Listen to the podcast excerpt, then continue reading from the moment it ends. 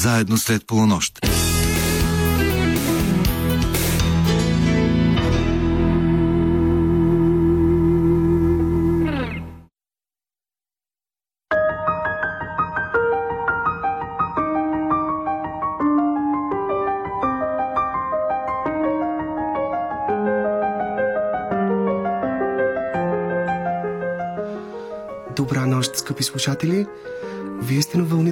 Програма Христо Ботев на Българското национално радио, където вече звучат встъпителните акорди на предаването Среднощен експрес. Екипът, който ще работи за вас в следващия час и половина, включва редакторът Ивайло Стефанов, музикалният редактор Тошо Йосифов и звукорежисьорът Руслан Беров.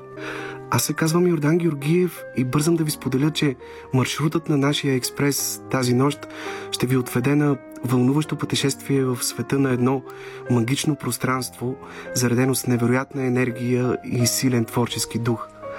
Става дума за театър Ателие 313 в столичния квартал Красна Поляна. Театър, който от известно време, откакто имах възможността да се запозная по-отблизо с неговия репертуар, се превърна в една от любимите ми сцени, тъй като там работят истински професионалисти, творци с неизчерпаемо въображение и фантазия, чрез които раждат красиви, различни и силно вълнуващи представления. Наши гости днес са режисьорът и директор на Ателие 313 Петър Пашов, както и актьорите Мелин Ердинч, Ламбрети Колев и Николай Николов. С тях ще поговорим за най-новия им спектакъл Дом по Вишнева градина, за альтернативният подход, чрез който екипът е навлязал в света на тази безсмъртна чехова пиеса, за изкуството на импровизацията и колко трудно се постига то, за прекрасната симбиоза между куклени похвати и изразни средства на драматичния театър, както и за някои други емблематични заглавия на Ателие 313, като например Пияно на луната, един спектакъл, който вече получи доста престижни награди и участва на немалко театрални фестивали. В минутите след 1.45 ще ви предложим първото издание на една нова наша рубрика. Рубриката за кино Близък план, която ще бъде подготвена и представена от актрисата Мартина Пенева. В тази рубрика Мартина ще ви представя някои от най-новите и стойностни филми, както от световното, така и от българското кино. Тоест, ще имате възможност да се докоснете до тези филми през очите на една млада и талантлива актриса, така че пожелавам и на добър час. А иначе и днес, както по традиция в предаването, ще слушаме песни, избрани от нашите събеседници. Започваме с първата от тях Оскар Бентън и Бенсън Хърст Блуз. Bay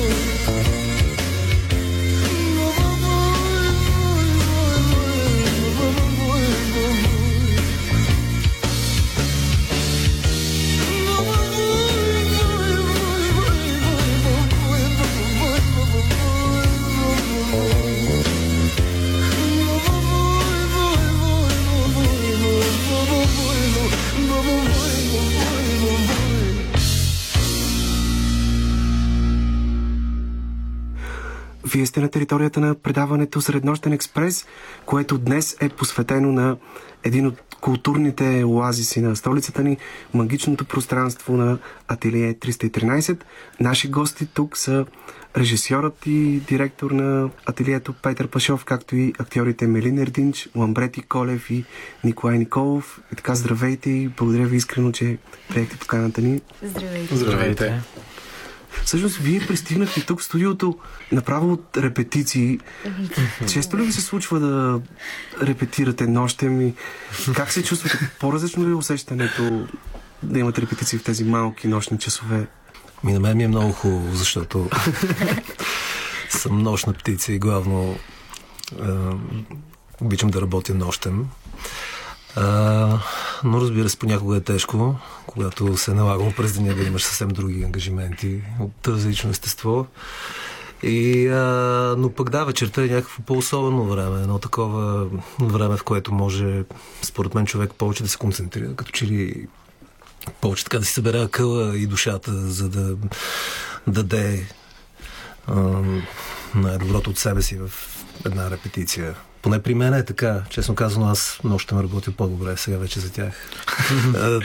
Малко ме е страх да гарантирам, те ще си Да. кажат всички.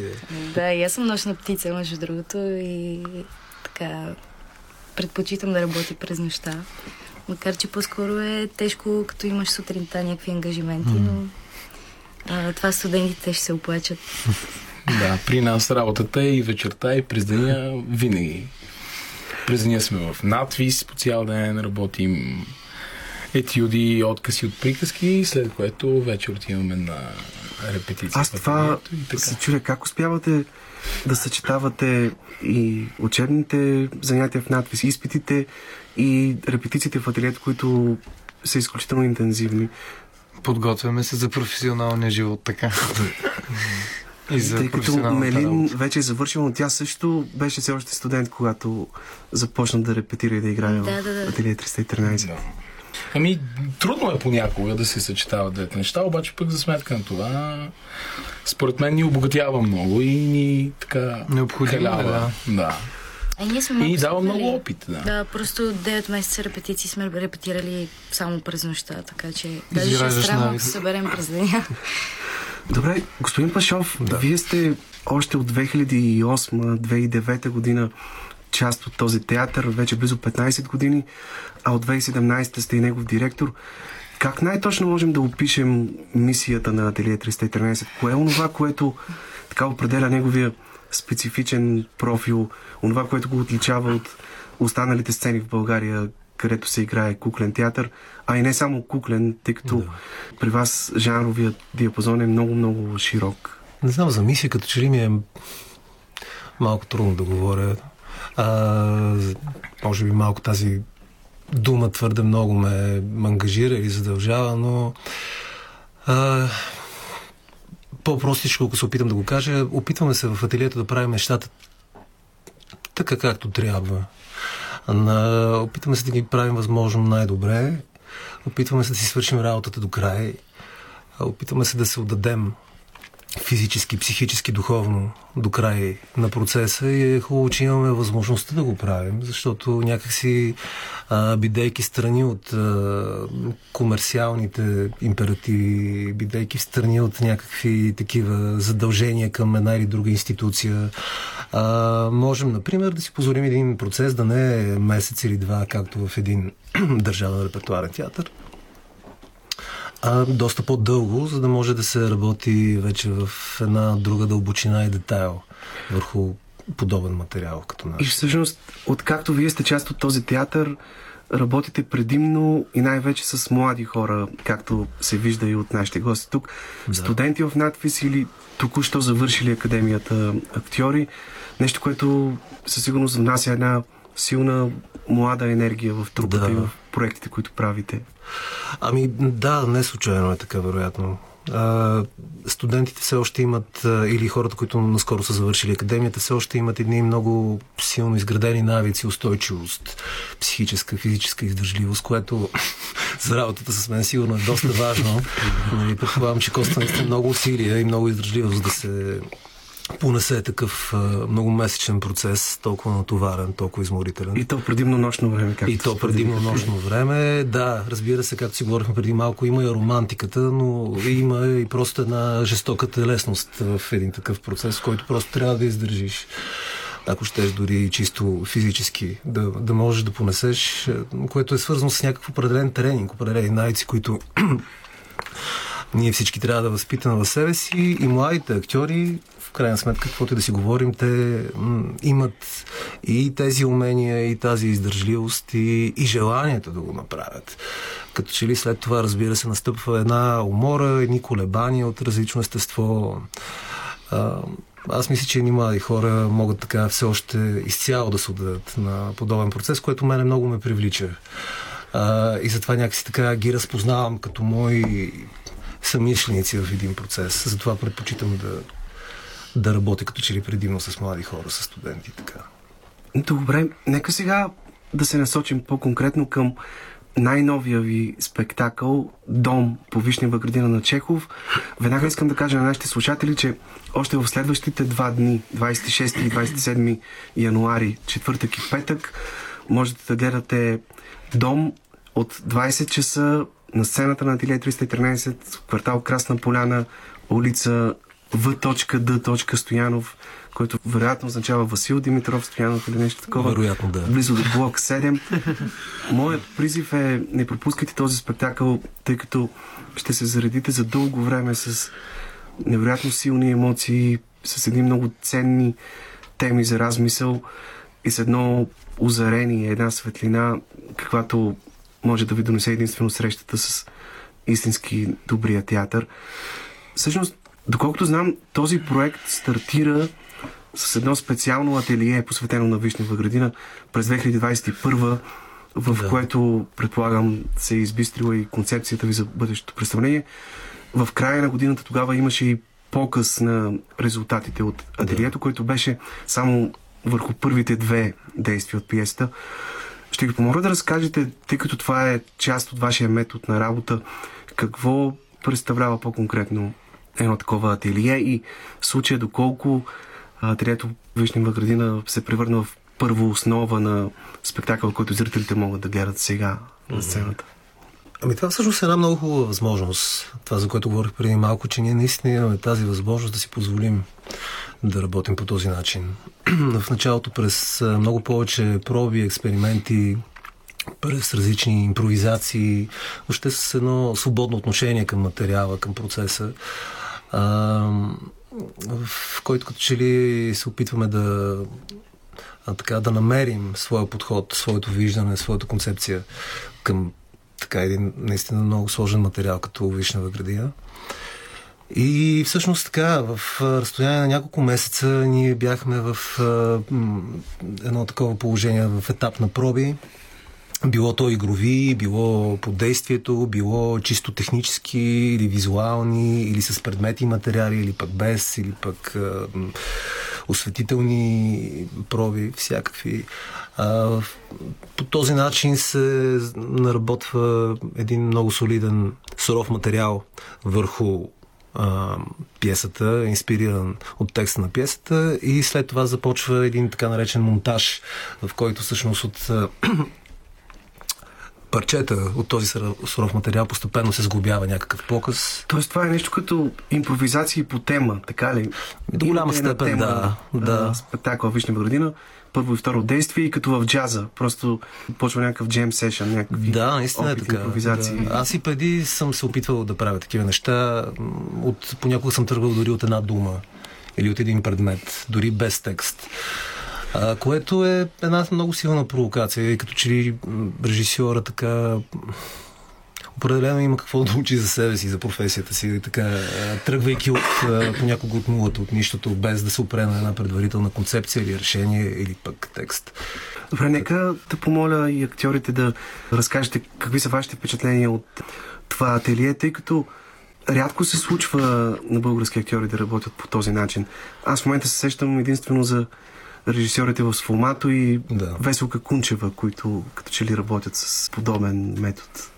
Да, ами аз, примерно, никога преди това не бях а, работил по този начин. Това е за мен един нов метод изобщо като цяло в, а, в актьорската работа и е така доста, доста интересен и а, доста провокативен, както каза Пепи, защото понякога излизат а, неща, които никога не биха излезли ако не се работи по този начин. Тоест в а, а, как да кажа, в самото действие излизат много добри неща понякога, които след това така дават основата на нещо много по-голямо.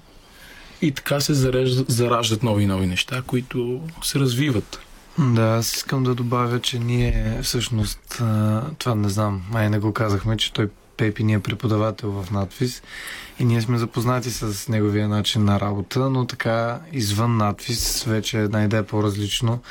И самия процес в ателието през тези 9 месеца беше а, пак базиран на работата с материал и с предмет, но а, през това време нали, ние като актьори трябва да си изградим едни пълнокръвни персонажи, които са така по-специфични, защото те нито са куклени персонажи, нито са драматични персонажи, това е нещо по средата, ярки, с приспособление, което наистина изключително много помага този процес да така да си влезеш в образа и даже понякога не можеш да излезеш толкова лесно. Всъщност самото ателие първата седмица и половина някъде а, правихме единствено разни проби с, с предмети, упражнения с предмети, обиграване и е такива упражнения, които нали, повечето от нас не, не бяха се занимавали преди това. Та, а, то е едно като някакво търсене, което продължава все още. А, и така беше от огромна помощ за началния процес, защото та продължава. Само искам да добавя, защото говорим, говорим за ателието като за нещо като че ли отделно от а, спектакъла в момента. А пък моето усещане за нещата е, че всъщност и в момента сме в ателие. Всъщност това ателието не спира, докато спектакъл продължава да се играе. А, в началото просто така беше обявено, като нещо, което като че ли не е задължително вързано с някакъв крайен резултат, просто показ на края, на който вие присъствахте тогава и така. Но не е нещо, което задължително трябва в Да, определени защото при вас а, спектаклите да продължават да се променят и след премиерата и Ами да, това е точно, факт. както си говорихме преди малко. И тази вечер имахме репетиции и утре. И всъщност което спектакъл означава, че зрителите да спокойно могат да ги гледат по няколко пъти, защото... Ами със сигурност няма да гледате Да, да, да. спектакъл, да. Добре, вие, за да могат слушателите и ваши зрители да получат малко повече яснота как протичат тези репетиции, вие като режисьор идвате ли готов с някаква предварително изградена концепция за бъдещето представление или тя се гради в хода на репетициите и до каква степен всъщност давате свобода на актьорите те да предлагат идеи и каква част в крайна сметка от тези идеи остават в вече готовото представление? Има различна степен на подготвеност в различните материали, с които съм се занимавал. Специално за Вишнева градина а, имах по-скоро много силното желание и усещане да, да се занимавам с този материал. За концепция даже не мога да кажа, че е имало нещо подобно. А, по-скоро имах няколко основни направления, някакви основни пунктове, от които да започне работа било с предмети, било с материали, било по определени теми. А, така че, ако говорим за концепция, за решение, в смисъл на режисьорско решение на режисьорска работа. Тези неща постепенно се оформиха и то всъщност това е един от а, смислите на подобен начин на работа. През ателие, през проба, през а, някакъв, така да се каже, лабораторен подход към материала. В този смисъл към актьорите така ми е интересно да споделите. Имало ли, например, ваши идеи, за които съжалявате, че не са намерили място в представлението? Да. Или пък обратното, такива, за които сте щастливи и се гордеете, че са а, влезли в представлението и са родени от вас лично. По-скоро има доста етюди а, и доста сцени, които са паднали. Ама много, много сцени, които са паднали и да, много съжаляваме, че ги няма. Дори се радваме, предполагам. Да. Но все още надеждата кипи, че нещо ще се върне. Да, нещо. Да. Това винаги стои като една последна надежда. Да, че може и друго да падне. Падналите сцени. Да. Да, но се Няма как. появяват постоянно и нови неща, и нови приспособления, и нови предмети, и нови етюди, кои, което просто ни държи в една такава кондиция на непрестанно творчество. Ма няма как, примерно, в момента а, спектакълът е час и половина. Ако така можем да си представим целият суров материал или спектакъл с всичките отпаднали сцени в него, той е поне два пъти по-дълъг. А, наистина. Добре, сега ще чуем още една песен по избор на нашите гости. Beatles с Get Back, след което продължаваме разговора в студиото.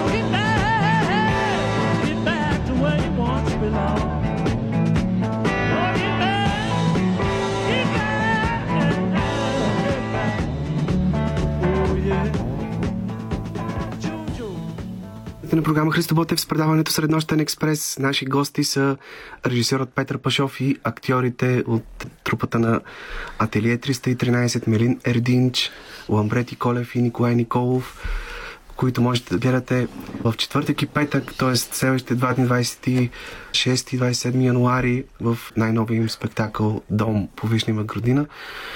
Говорихме с преди малко за така, изкуството на импровизацията, която е много важна част от техните репетиции, а специално тук в Дом те са продължили близо 9 месеца. Колко трудно се постига импровизацията? Наистина, може ли да се каже, че тя е въпрос на талант, т.е. на едни актьори се отдава повече, на други не чак толкова. И необходимо ли е за добрата импровизация някаква предварителна настройка, т.е. да бъдете вкарани в някакъв по-специален режим, в който въображението да работи възможно най-освободено, най-ефективно. Тоест, самите вие, примерно, подготвяте ли се по някакъв начин преди, преди репетиция, преди да влезете в персонажите си?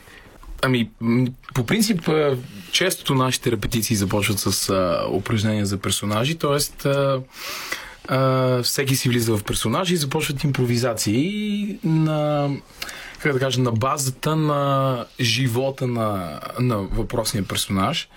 И те са като, като хората в живота. Тоест, според мен, всеки персонаж се променя с всяка репетиция.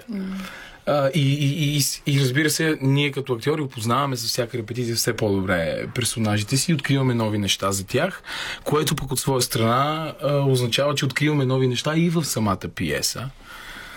А, така че да, доста интересно е упражнение за персонажи. То е все едно както си говорим в момента, просто Просто от името на персонажа. персонажите, когато си живеем и си говорим по различни теми. По различни теми, да. Изпадаме в. Денс Батали. В интерес на истината, това с импровизацията, както трябва да имаш талант да можеш да импровизираш, така и се тренира това нещо и така, ако и режисьорът ти подава някакви неща, а, чисто актьорски, ти успяваш да се залавяш за тях и да, нали, да. да импровизираш. Защото има актьори, които казват, че най-добрата импровизация е подготвената импровизация. Нали? Да, Някакви... това аз никога не съм го разбирал съвсем. Значи за подготвената импровизация. А, Може би поне някаква тема, нещо, нещо да. трябва да има, за което да... Не, а, сега разбира се, не на всички им се отдава а, еднакво лесно, но специално на тези, които в момента участват в дом, те може би и за това са останали. Ние, между другото, в началото екипът беше по-голям, постепенно на базата на някаква естествена селекция и подбор останахме в този състав, който сме в момента. Шестима, шестима актьори и, и, и аз. И така мога да кажа, че те така, с импровизацията се справят. На базата на някакви умения, които са натрупали или нещо, което им е така просто вродено като предразположение към такъв вид работа. И това е много важно, защото всъщност в този спектакъл почти напълно липсва четвъртата стена. Той е Да. изключително интерактивен, изключително отворен към публиката. Вие, Ето това, между актьорите- другото, е вече доста по-трудно. Не просто да импровизираш, а да си много точен в контакта Да. с публика. Много лесно може този контакт да се загуби или да стане формален, или така въобще, въобще да се говори някакви хора, въобще да ги глед, без да ги следиш, без да ги усещаш. Всъщност това, понеже много често говорим с тях на репетицията за този проблем, това е вече въпрос на една много, много тънка настройка, на много тънки сетива, а, да можеш да виждаш и да усещаш всяка една промяна в а, реакциите, в нагласата на аудиторията срещу теб. Да, в случая актьорите посрещат зрителите, докато влизат в залата.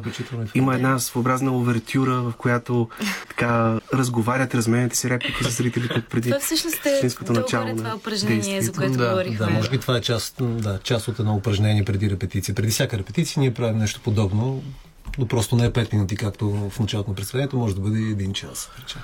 Понякога, между другото, е доста забавно. Добре, Вишнева градина се превръща в художественото завещание на Чехов. Това е последната негова пиеса, единствената, която е написана изцяло през 20 век. През годините сме гледали какви ли не най-различни интерпретации, и жанрово, и така чисто като тип театър, отношение, много различни варианти. Каква беше вашата концепция в случая, тъй като спектакъл изглежда като един колаж от цитати, фрагменти, монолози, по-скоро така разбъркани, пренаредени по един различен начин в сравнение с подредбата им в оригиналната пиеса. Така един постмодерен Да. вариант. Абе, много, много, е, много е трудна тази пиеса. Каквото да си говорим е просто голямо, голямо предизвикателство. И сигурно и за актьорите, разбира се, но и за мен като някакси ръководител на целият процес и като режисьор.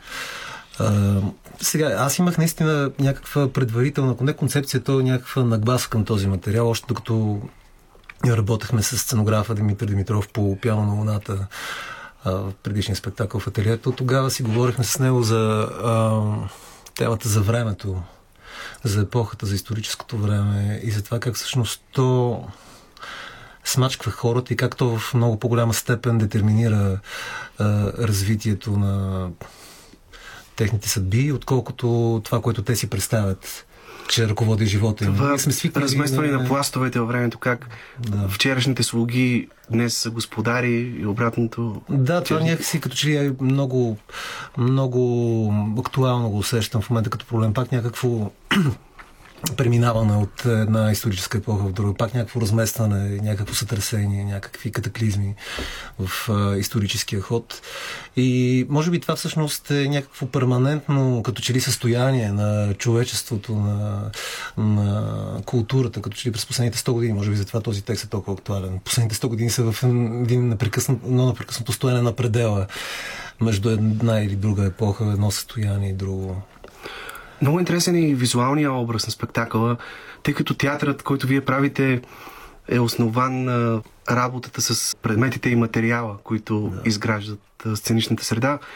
В случая виждаме едни така доста пестеливи средства в това отношение.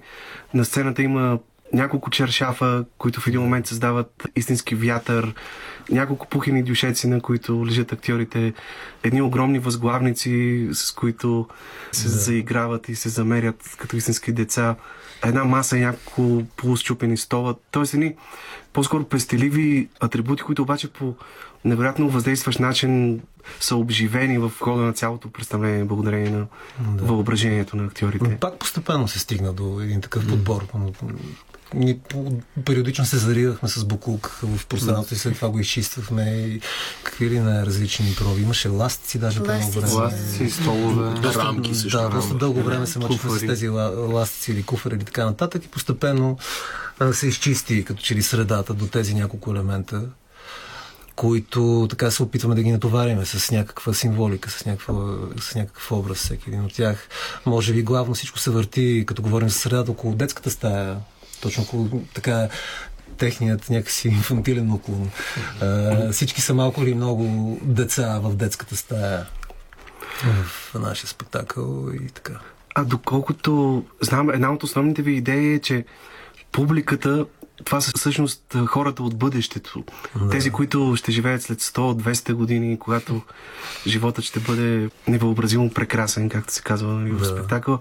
И всъщност пред тях актьорите, разказвайки им тази история, им показват как заради този наш несъвършен живот, заради грешките, които започнало сме... всичко.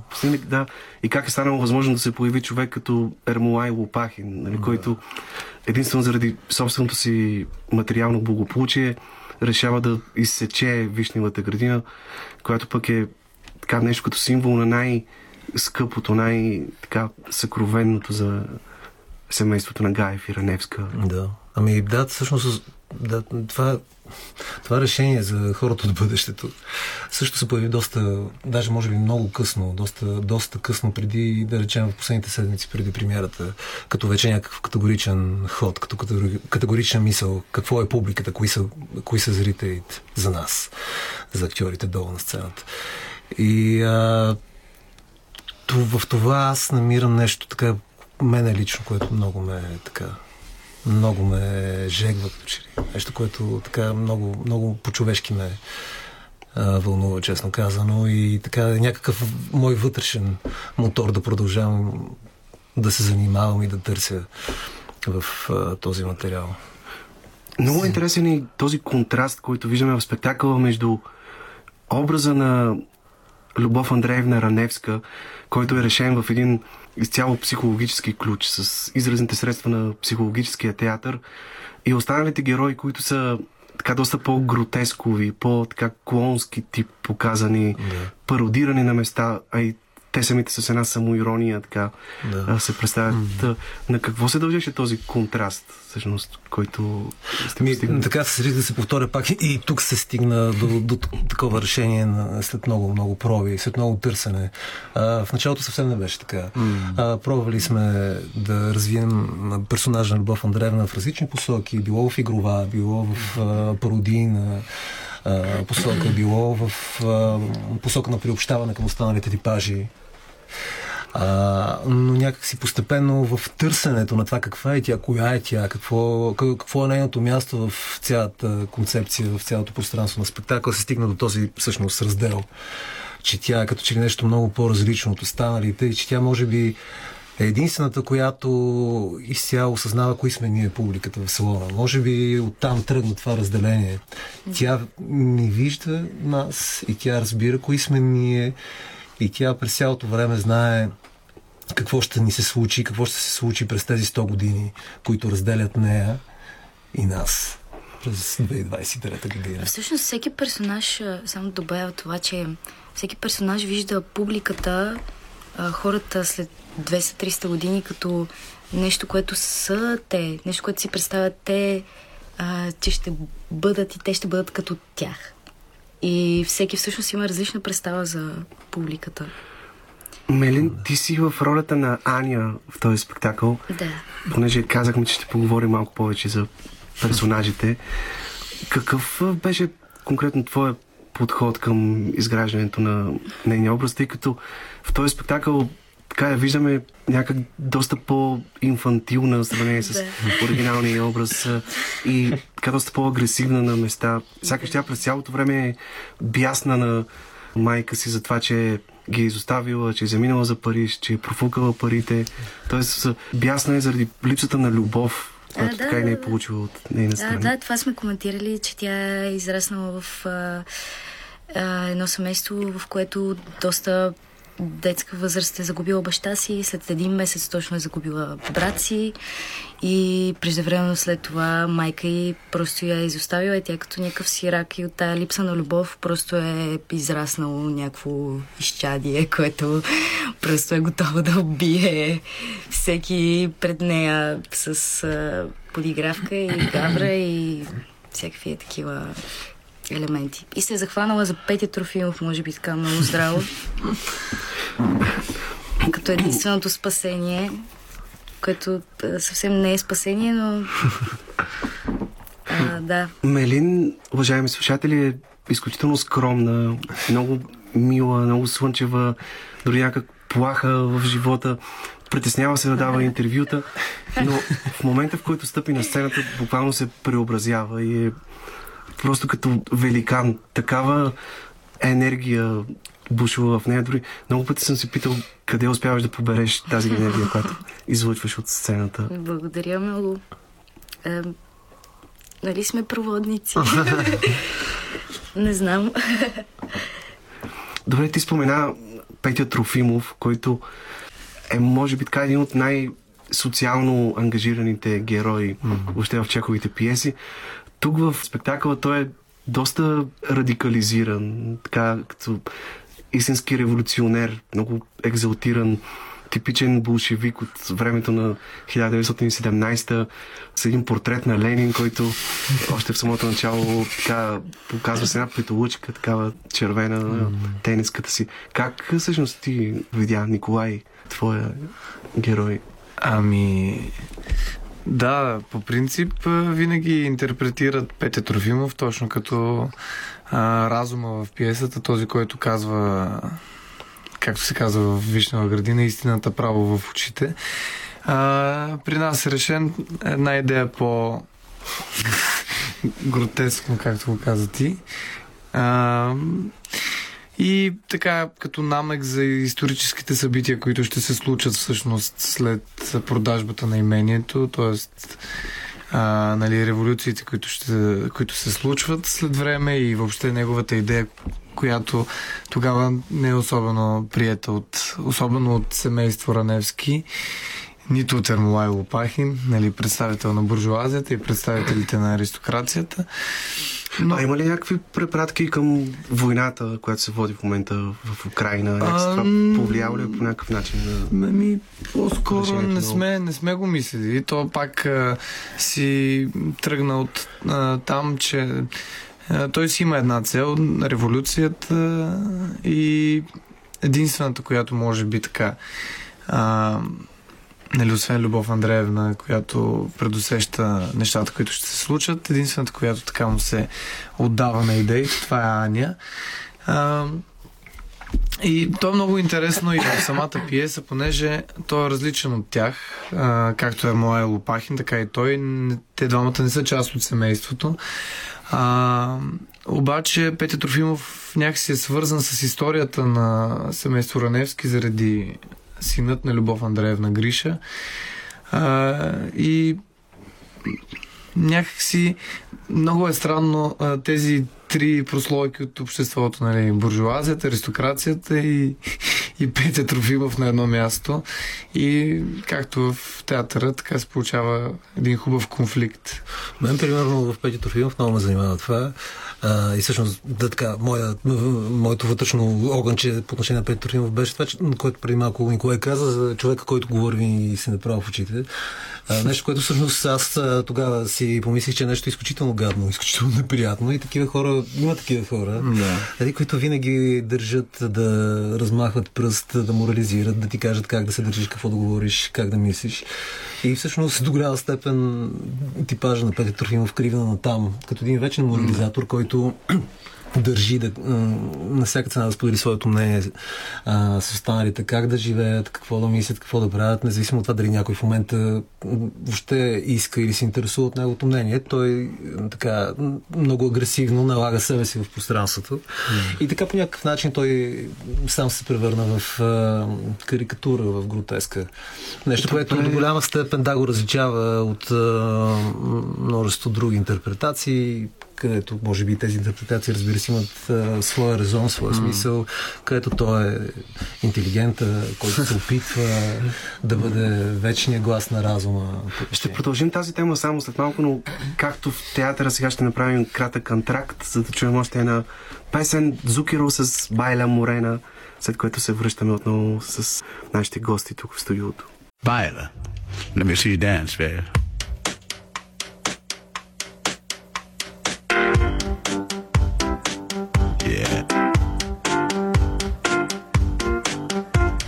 see, Dan.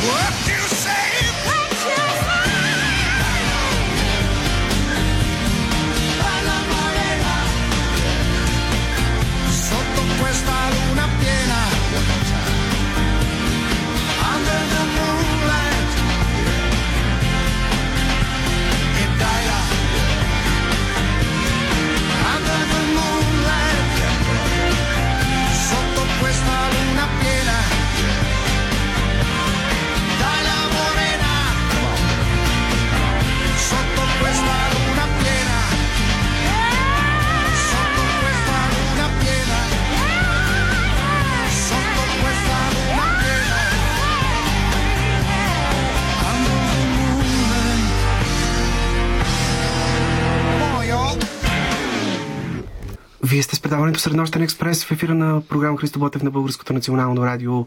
Говорим си с режисьора Петър Пашов и актьорите Мелин Ердинч, Ламбрети Колев и Николай Николов, които можете да гледате в Ателие 313 в квартал Красна Поляна този четвъртък и петък в най-новия им спектакъл Дом по Вишнева градина. Преди песента на Дзукиро си говорихме за образа на Трофимов, в който влиза Николай. Всъщност, как мислите, до каква степен Чехов през образа на Трофимов така се опитва дали по-скоро иронизира тези хора, които много говорят, много философстват, в крайна сметка реално с нищо не се занимават, или истински симпатизира на този герой и го представя като един убеден хуманист, носител на прогресивни идеи, нали, като Да. човека на новото време. Ми, според мен това е тайна. Аз, не- аз е, съм се опитвал да си отговоря на този въпрос Чехов как е виждал.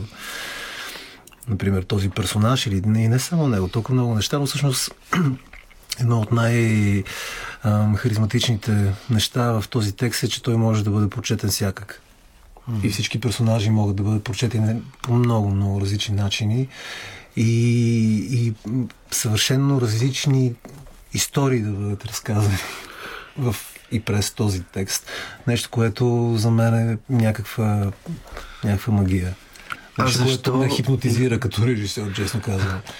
Защо тук и Мелин и Николай така, иска да попитам, защо според вас линията на любовта между Ания и Трофимов някакси е само загатната във вашето представление, като че ли е останала малко на заден план, така със сигурност не е сред основните акценти, които сте извели.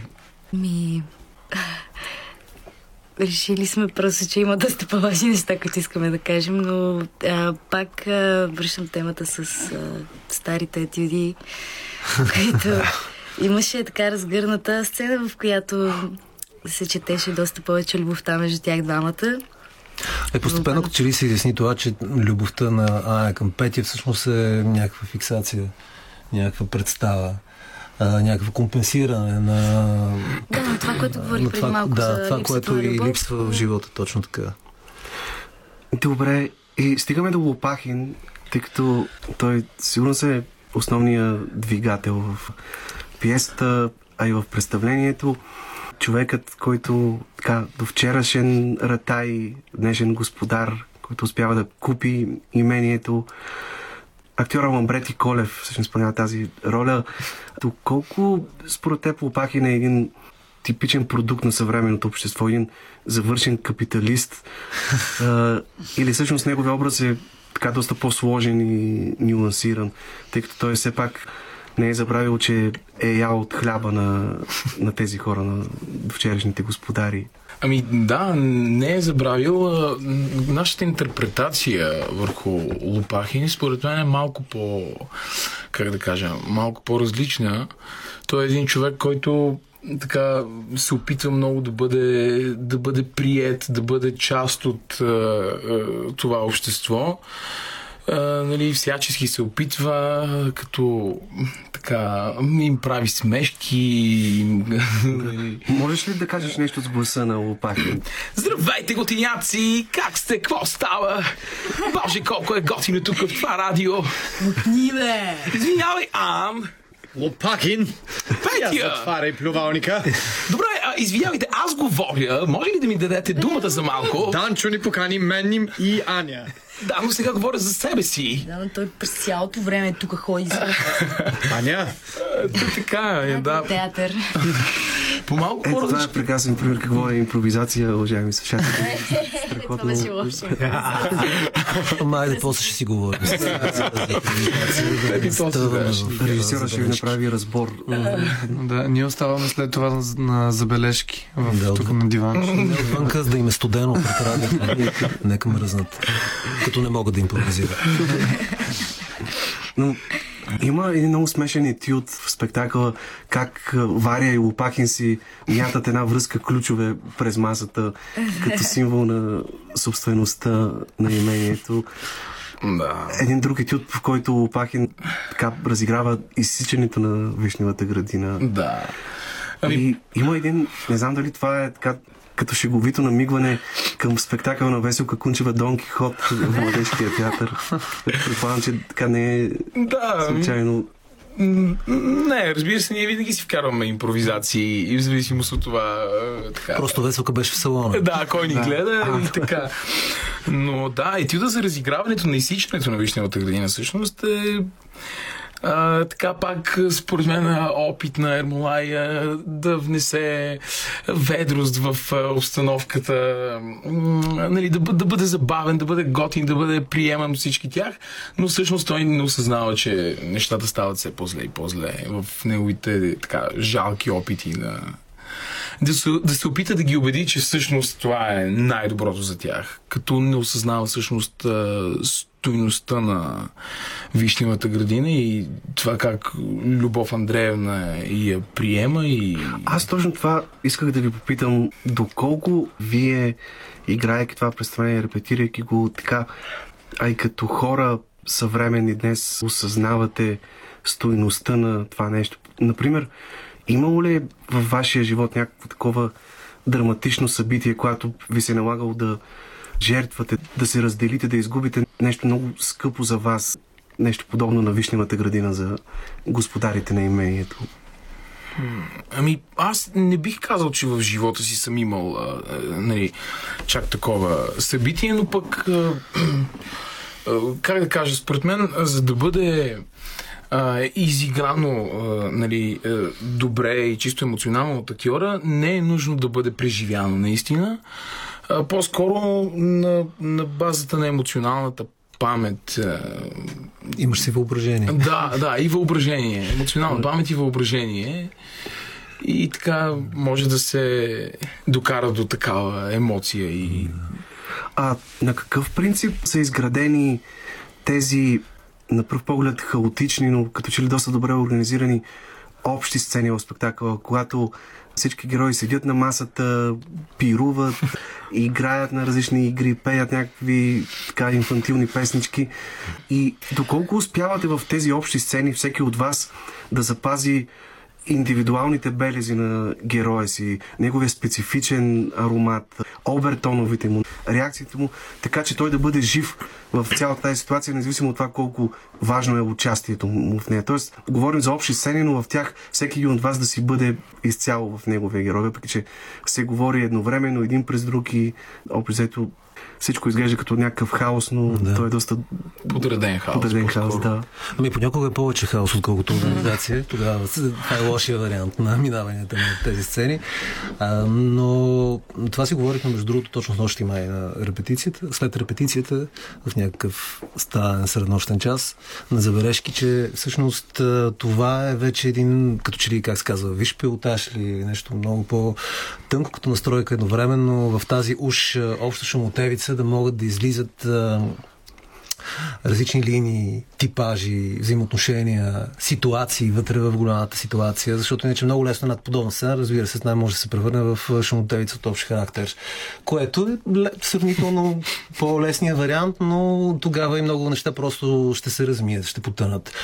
А, а иначе да можеш като, като в един оркестър, така да се каже, да, в различни моменти да откроиш отделните типажи, отделните инструменти, отделните съзвучия, отделните акорди, отделните мелодични линии в някаква иначе а, Да, обща шумотевица. Ами такова е, трудно е. Всъщност, за да се направи добре, подобно нещо се оказа, че е доста трудно и предизвикателно, за да не потъне всичко в една обща веселба, така да се каже. Аз искам само да, да добавя нещо по това, което казва Пепи, като ще позволя да цитирам професора професор Пашова. Тя беше казала преди няколко дни, че всъщност в една, една група е изградена от индивидуалности. И в крайна сметка, а, както в живота, така и на сцената, а, а, трябва тези индивидуалности да така да си покажат а, взаимоотношенията един спрямо друг и въобще да си оправдаят присъствието в групата, нали? Да не е точно група от общ характер, ами група от индивидуалности. А, Тук има и нещо много по-тънко пак, като а, принцип на общуване на тези типажи с а, публиката в общите сцени. Защото м- в една подобна сцена те трябва да общуват не просто един с друг, а всички да имат а, един много специален, много точен контакт с аудиторията. Тоест, а, как, как как искат а, аудиторията да ги възприеме, като какви, каква представа за себе си искат да наложат в а, очите на зрителя. Непрекъснато някакси да проверяват своя типаж през а, погледа на зрителя. Как той ме вижда, като какъв искам той да ме види което пък някакси като че ли едно допълнително осложняване на задачата, паралелно с всичките техни взаимоотношения, типажите, рисунъка, графичния рисунък на типажа. И нещо друго, което го има при Чехов, но вие сте го подсилили още повече. Това, че почти липсва каквото и да било истинско общуване между героите. Всичко е просто едни монолози, монолог след монолог и всеки е заед единствено със себе си и каквото и да говори, каквото и да прави, се занимава с собствените си чувства и преживявания. Дори много често текат няколко монолога едновременно, никой не слуша другия. Ами може би аз би го определил а, по по-различен начин. А, те си мислят, че общуват. Не, не осъзнават, че говорят за различни неща. Може би така, така така взаимоотношенията, специално в нашия спектакъл. А, не е да не се слушат, напротив, много искат да се чуят, но просто говорят за различни неща. Аз си мисля, че много добре се разбират и в някакъв момент просто този контакт се разрушава. нали. Рано или късно катастрофира в някакъв момент. А, така че ето това, примерно, беше въпроси на предварителни разговори, на някаква настройка, на някакъв анализ. Кой, кой какво има предвид в един разговор? И се оказва, че те са съвършено различни неща, а уж а, си говорят много добре и уж се разбират. Така. Между другото, това е много съвременен проблем. Аз съм попадала в много такива ситуации и лично аз Абсолютно, да. в тях, да, в които просто си общуваме, обаче всъщност изобщо няма никаква комуникация. А иначе се стремят така да се чуят. Имат, имат желанието да се разберат, но Те затова има хора, които казват, че Чехов днес не звучи актуално, нали, че пиесите му са прекалено протяжни и умозрителни за динамичния век, в който се намираме, но като че ли ние все повече заживяваме в света на една негова пиеса. Някак говорим си, а не се чуваме, не се... Това взаимно неразбиране, нали, тази безчувственост към болката на другите, все едно, че нищо не се е променило и неговите текстове са като едни сцени от днешния живот. Ами, това продължава да е една, пак една от тайните на неговите текстове. Те продължават да бъдат все по все по-съвремени, като ли все по-актуални, все повече да се поставят. Има нещо, някаква вътрешна енергия в тях заключена, която а, ни кара непрекъснато да се обръща към тях. И, и надали някой ще може някой да, да, да формулира точно причината, защо непрекъснато се поставя вишна градина, например.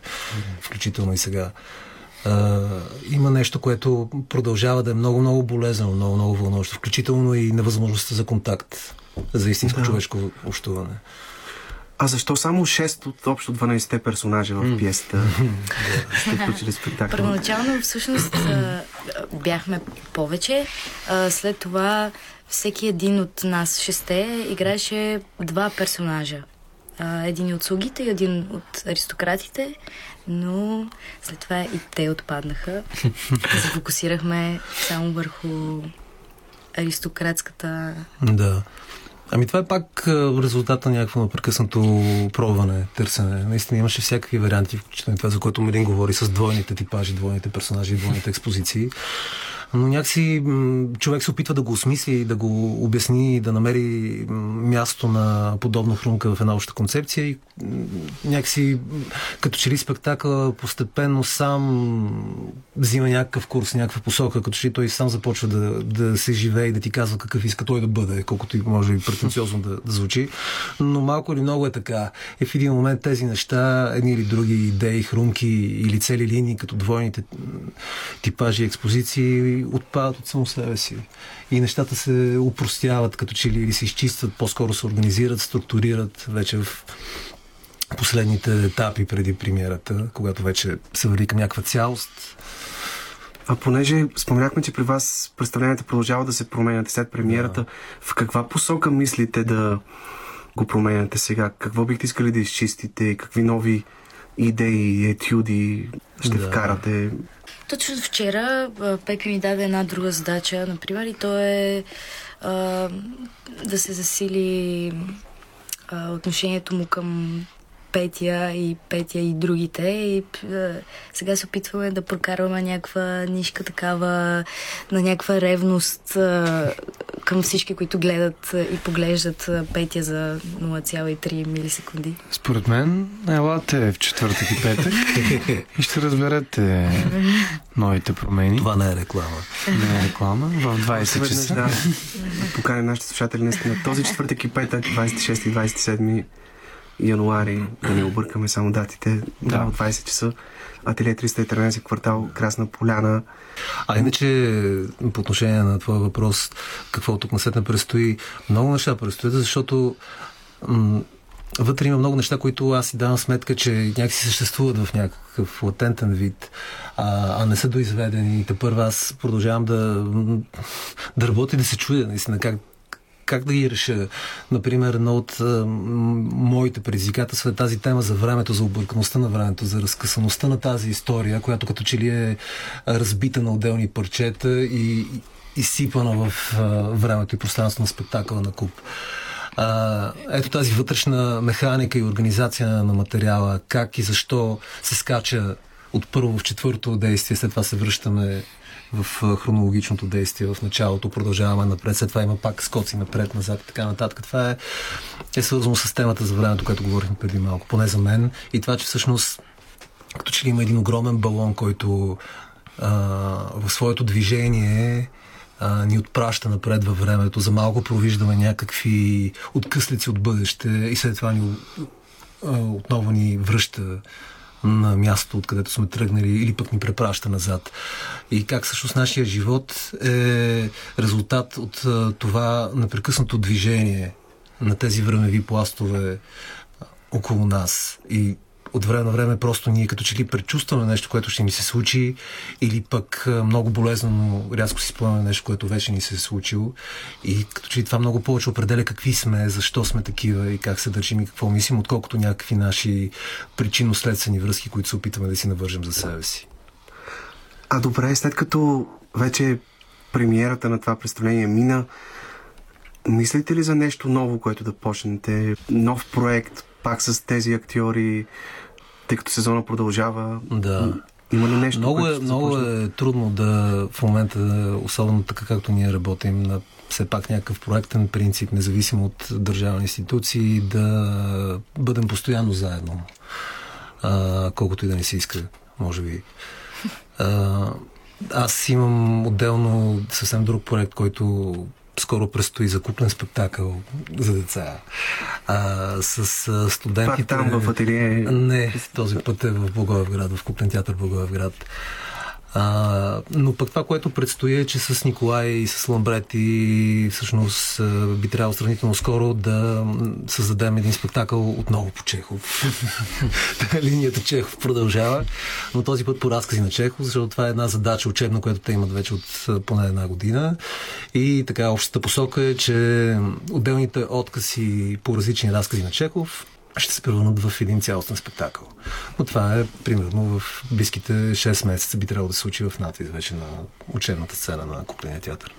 Николай Ламбрети са студенти трети курс, така че те първа да им предстои да започнат да играят дипломни представления, така че предлагаме Да, да, да. слушателите ни да следят програмата и да могат да ги гледат. Мелин, при теб в случая е много така интересен, тъй като ти завърши актьорство за драматичен театър преди година и половина някъде при професор Пламен Марков. Да. Но до сега, като че ли повечето ти проекти са свързани с куклени представления, най-вече под шапката на Ателие 313. Означава ли това, че тази, така искаш да бъде посоката основно, в която да продължиш да се развиваш или ще се стремиш към така възможно по-широка палитра от жанрове и А, представления, по-скоро е това. да По-скоро е някакво търсене на все повече и повече опитване и като цяло бих се занимавала с абсолютно всякакъв жанр театър, стига да се занимаваме наистина с нещо, което наистина ни вълнува, с някаква истина, която да търсим, да чувъркаме, да има нещо неизвестно, което да... Дали, това просто винаги обогатява по някакъв начин и моето същество, и, и екип, и театъра като цяло. Да, сега а, имам огромните желания да се занимавам с а, съвременни танци, физически театър, което също ми е страшно любопитно, така че... а, Ти пееш прекрасно. Благодаря. Да, сега имаше съвсем скоро премиера в Варненския Да. театър с твоя учител Пламен Марков. Един спектакъл по Ипсен, Да. Юн Габриел Борман, където пееш. Да, така? пея и свиря на бас-китара, което е доста ново за мен, но да, а, беше доста интересно. Мелина е мултифункционална. Да, много е талантлива и е прекрасно да се работи с нея. Прекъснато по някакви въркшопове ходи. Непрекъснато просто работа, въркшоп в въркшоп. няма умора. Да. Добре, може би, тъй като трябва съвсем скоро да закриваме разговора, вие да поканите нашите слушатели или да кажете нещо, което ви вълнува накрая така в заключение или нещо, което смятате, че е важно да споделите сега. Да, ами каним ги, каним ги, разбира се. Да, на защото пияна имаме- луната, тъй като не казахме нищо и за този спектакъл. На пияно на луната, за на Лукчо, на Лолите. Всички Точно представления в ателието. Лукчо, Лолита, Да. а, в ателие 313, квартал Нашите Красна представления са такива, че имаме нужда от ам, този контакт. Те разчитат на това, че има живи човешки същества срещу нас. И едно за този контакт, за това общуване, което говорихме преди малко и е много хубаво, когато виждаш срещу себе си пълна зала с хора, които също като тебе искат да осъществят този контакт. Така че хора, идвайте да си общуваме. А, и точно за Вишева градина е един спектакъл, който се поставя изключително често. А, а, нали, нашия спектакъл просто е а, различ, различен с това, че а, наистина е, е някаква друга гледна точка към нещата и дори да не им хареса спектакъл, със сигурност е нещо много интересно, което да се види. Така че със сигурност ще Да. си задавате въпроси след спектакъла. Ако ви се гледа театър, елате в ателието. Аз това ще кажа. Този спектакъл е различен и заради самите вас, защото наистина сте прекрасни актьори, много талантливи. Аз имах възможност да го гледам и мога да го кажа на нашите слушатели. Едни хора изцяло отдадени, включвам и Пепи Пашов тук в това, което правят. Да не говорим, че доколкото знам, вие не получавате заплати в ателието за това, което правите, а в същото време изпълнявате Да, и много различни функции от чисто актьорските и режисьорските, включително да посрещате публиката, да късате билечета и какво ли не. Сами си ги правим тези работи, да. изцяло отдадени на една такава кауза, хора, за които просто си струва да се говори повече. Така че благодаря ви искрено, че бяхте наши гости. Още веднъж Пепи Пашов, Мелин Ердинч, Ламбрети Колев и Николай Николов, част от е, екипа на спектакъла Дом по Вишнева градина, бяха гости в днешното издание на Среднощен експрес. Много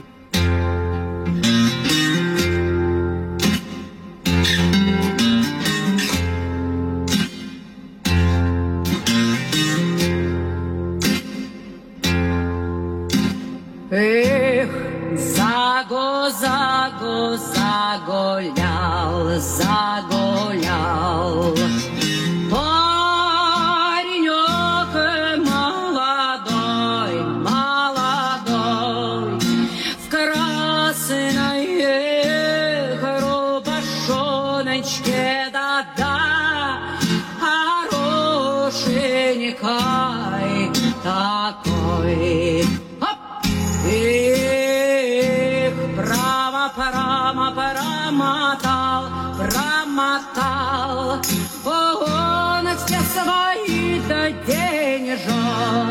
KK.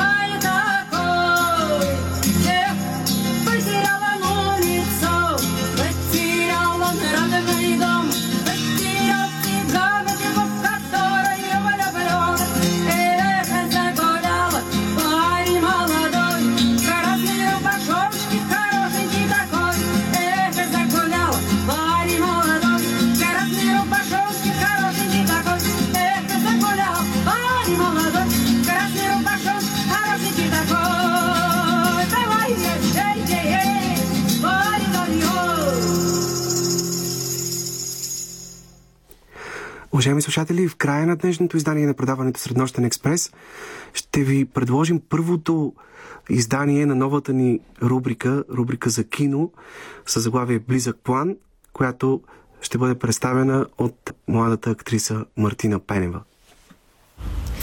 Здравейте, уважаеми слушатели на предаването Среднощен експрес. Аз съм Мартина Пенева и ще водя рубрика за кино, която ще се казва Близък план. В нея ще правя кратък кинопреглед на всякакви филми. Тук що излязли, не толкова скорошни, наистина добри филми, класики. Друг път ще посвещавам рубриката само на един режисьор, друг път ще каня интересни гости, свързани с киното. И така, Искам искрено да благодаря на Данчо за поканата. Наистина за мен е изключителна чест. Обожавам киното, постоянно се ровя, гледам нови филми, обсъждам ги с познати и сега се надявам и на вас да ви хареса моето скромно мнение. И ви пожелавам приятно слушане. Започваме с филма Triangle of Sadness или Идиотският триъгълник, критика към превода, няма нищо общо. Triangle of Sadness, първите три минути се разказва какво е. Това е бръчките между веждите, което е нещо свързано с модата. Така, режисьор е Рубен Остлунд, участват Шарл Бидин, Яя, Харис Дикинсън, Карл, Уди Харлсън, капитана Доби Делеон, Абигел, Златко Бория, Димитри. Самият Рубен Остлунд е двукратен носител на Златна палма. Това е третия филм от неговата своеобразна трилогия Форс-мажор, Квадратът и последният, нали, Triangle of Sadness. И в тази трилогия на фокус е мъжът в съвремието и очакванията към него и дилемата във взимането му на решения. Това самият режисьор го разказва в едно от интервютата. Накратко разказвам за филма.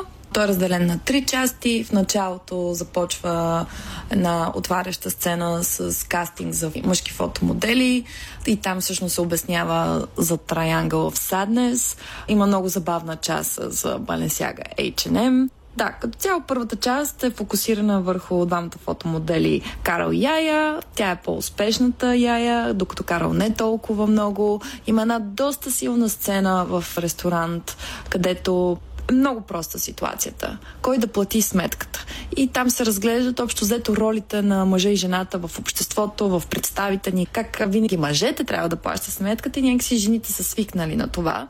И е много готино малките реакции на човека. Всъщност човек колко е нелеп колко е малък в съществуването си. И много хубаво го ловил самия режисьор, който споделя, че такава ситуация е имал в живота му с жена му преди няколко години. Също така в едно интервю разказва как си кадрира, в това как пренокарал не бива да има пространство зад себе си, докато тя зад нея се вижда другата част от ресторанта и се едно изходът, някакси, че тя мисля, да разкажеше подробно за тези неща. Както и да е, ще се върна после на тях. Отиваме към втората част, където те отиват на круиз който е луксозен океански круиз.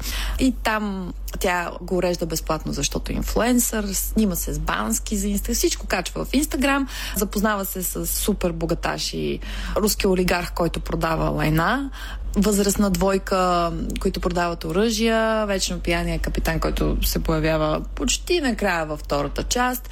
И общо взето през гротеската е разгледано консумацията, как живеем в консуматорството и тук вече свръх консуматорството. Просто лупата е оголемена. И някакси тази година, като че ли фокусът на филмите, свръхбогатите, как вече мисля са се освинили. Смисъл ядат хубавата храна, елегантните дрехи, смисъл финеса, уж красотата и някакси те отвътре са свине. И така, минаваме към третата част. Третата част вече има буря, кораба се разбива и отиват на един безлюден в кавички остров и там вече си разменят ролите. Тази, която е била чистачка, става шефа, защото тя може да лови риба и може да прави огън. Другите нищо не могат да правят.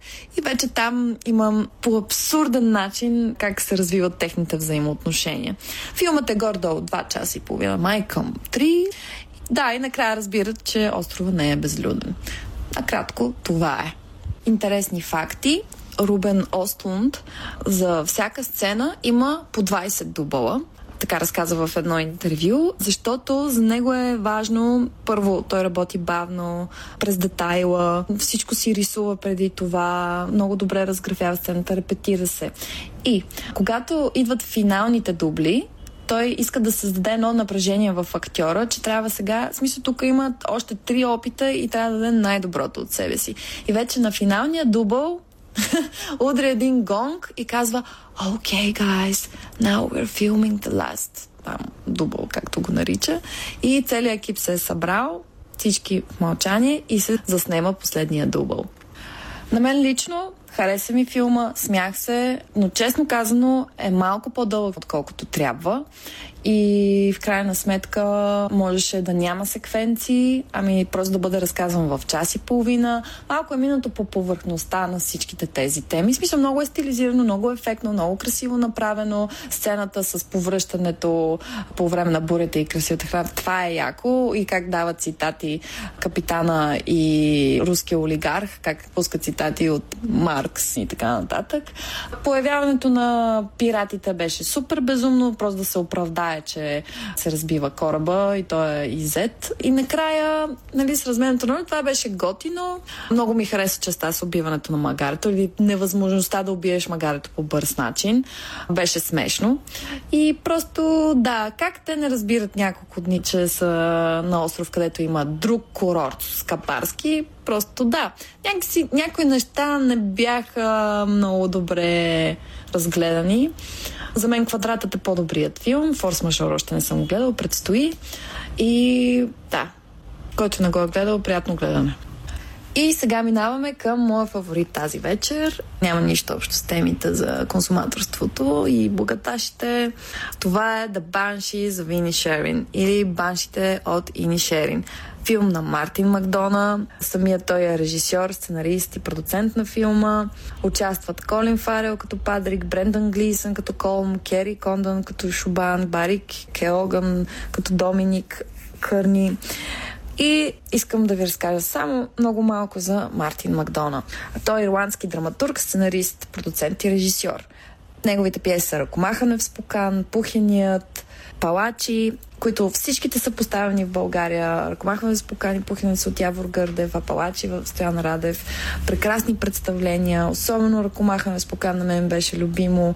Там сценограф е Даниела Лекляхова. Просто, просто невероятно. Минаваме към филмите му. В Брюш, Седемте психопата и три билборда извън града. Той самият има 4 бафта награди, 3 Лоренс Оливие, 5 номинации Тони. И сега минаваме към самия филм. Нека ви разкажа какво означава Banshees. Банши. Това е женски дух в галския фолклор, който се явява на определено семейство, смъртно семейство, като предупреждение, че някой от тях скоро ще умре. Това е доста интересно. Като искам да кажа, че актьорите Колин Фарел и Брентън Глисън си партнират също във филма Брюш и самия Мартин Макдона много е искал да направи филм отново с тях, защото много ги е харесал като партньори. Те самите много се обичат и като цяло много добре им се е получил първия филм и съответно сега втория им филм е просто брилянтен. Филма е с мрачен хумор, също така изключително сериозен филм, в смисъл на моменти много се смееш, в други моменти си просто забит в земята и се чуеш какво става. В един от сайтовете, които представя филма, пише, че филмът е изпълнен с особена мрачна поетичност. Абсолютно съгласна съм. Самия филм, ситуиран през 1923 година в измисления остров Инишерин, някъде край западното крайбрежие на Ирландия.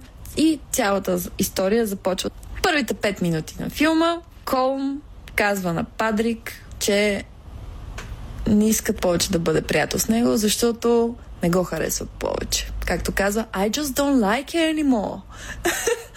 и оттам нататък просто всичко започва да се развива. Просто сериозността на проблема при тях. Те са в някакъв остров. Нямат особени амбиции в живота си. Като цяло депресирани хора. С особено чувство за хумор. Примерно на Компо, възрастния, той иска да намери нови неща, за които да се хване. Примерно започва да прави музика. И не иска да си губи времето в приказки. А пък Патрик, който го играе Колин Фарел, той някакси за това живее. За компанията, да си говори за неговото магаренце Джени. Между другото, магарето Джени се казва и в истинския живот Джени. И абе, няма да ви разказвам кой знае колко, но въпросът е, че го правят, в смисъл, нали, по едно време Колм заплашва Падрик, че ако продължи да си говори с него, ще си отреже пръста.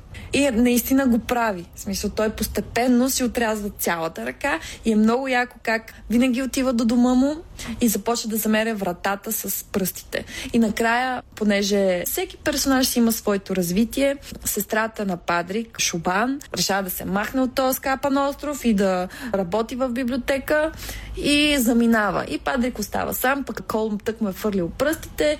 В смисъл, това е нали, някакъв клаймакс на филма. И Падрик се връща, след като изпратил сестра си, пръстите вече са хвърлени и вижда и умира магаренцето Джени. Защото се задава с един от пръстите. Просто Марти Макдонал му сипва отгоре тотално на персонажа Падрик. И после как се обръщат ролите. И, нали, те самите като приятели много се обичат, но също време минава в някаква много сериозна връжда. Просто брутална. И в цялото време се движи един мътен персонаж, който е да Банши. Жената, която предрича смъртта. Момчето Доминик, който е малко като олигофрен, с цялото ми уважение. И той се опитва да стане приятел на Падрик и когато разбира, че Падрик е поступил по определен начин нали, няма да разказвам, казва, аз си мислех, че ти, ти всъщност си най- най-добрият човек тук, но всъщност не си супер много се разочарова от него. И така, и просто гениален филм. Бавене, започва с интро Полегнала е Тодора. Самата музика е много хубава, като цяло във филма. Уж някаква идилия, ама всъщност какво се случва? Точно тази мрачна поетичност започва да се разгръща постепенно. Така че силно препоръчвам на 3 февруари има премиера в Дом на киното и така. Българските филми, които може да гледате по кината, са Майка, Януари и Шекспир като лично куче сега излиза в февруари месец. И ви пожелавам приятна вечер и благодаря.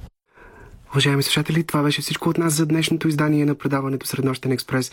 От мен, Йордан Георгиев и от името на екипа, с който работихме за вас през последния час и половина, ви пожелаваме лека нощ до следващата сряда след полунощ.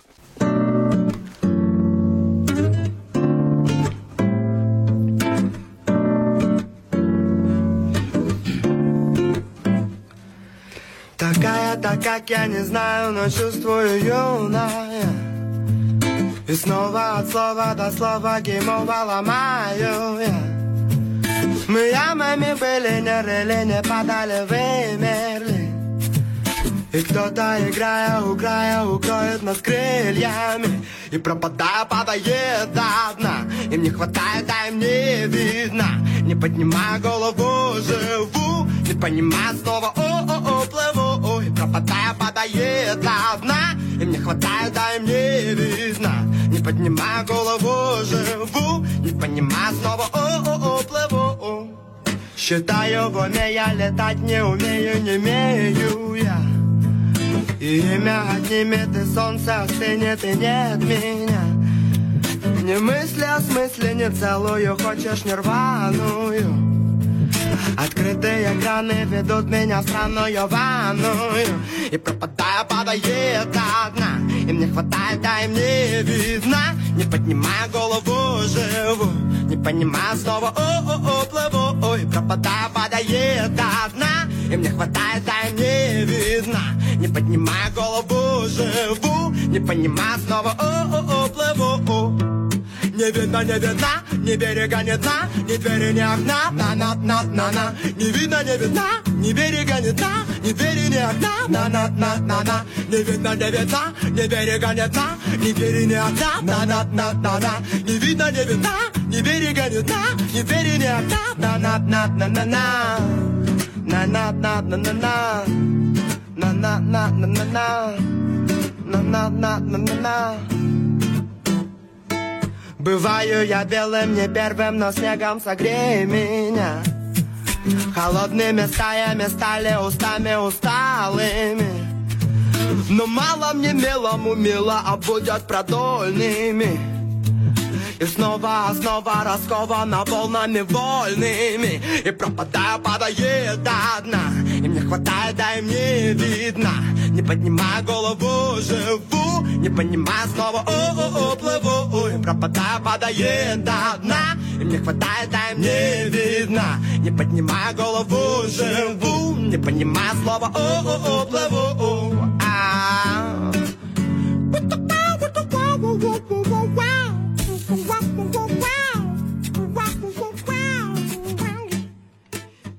осторожных миров не обрадует